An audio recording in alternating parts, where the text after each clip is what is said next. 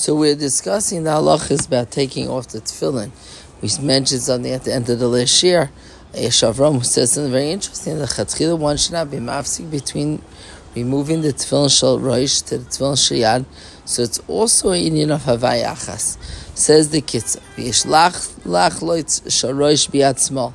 Should remove the shel roish with the left hand.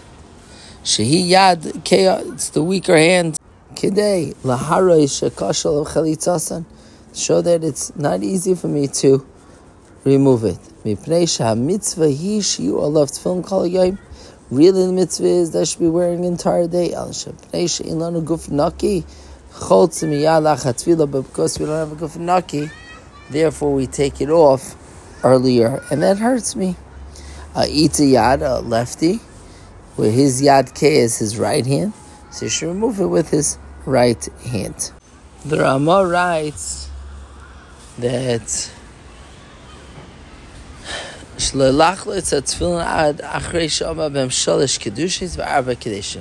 one should not remove the tefillin until after he says three kedushas and four kedeshim. The three kedushas is the kedusha of Yotzer, kedusha of Shemoneh Esrei, and the kedusha of Uval The four kedeshim, Kaddish Baruch Kaddish after Chazaras HaShatz, Kaddish Shalom after Uval Tzion, Kaddish Yasim after Aleinu.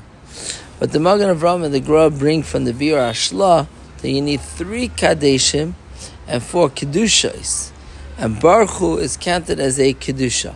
Therefore, once we already have three Kadeshim, after the Kaddish Shalom after Aval one will be able to remove the tefillin already before Aleinu. But the Magen Avraham does bring from the Arizal that he would wait to remove the tefillin until after he says Akena Kavalacha.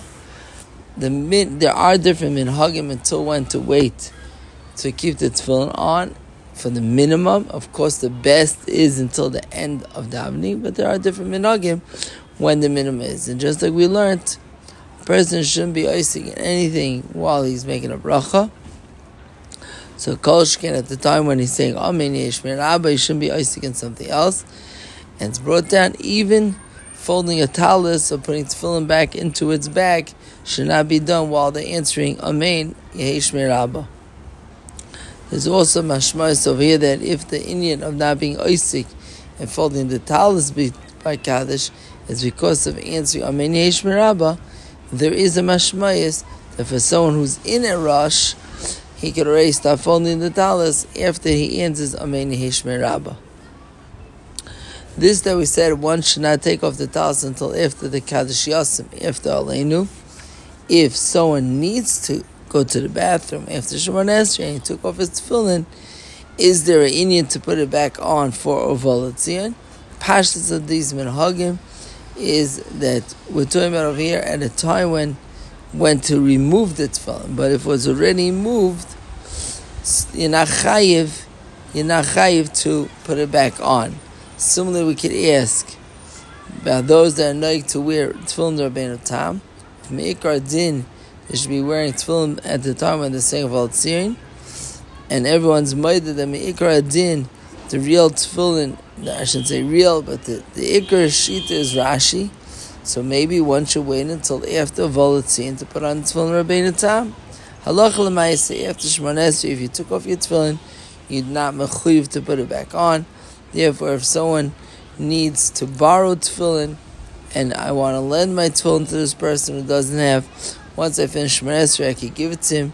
These minyanim, these minhagim, all are opinionim, and it could be it's only if I'm still wearing it by Chazar's shots, which is a chelik maybe to wear, which is a chelik of the Shemoneh Esrei.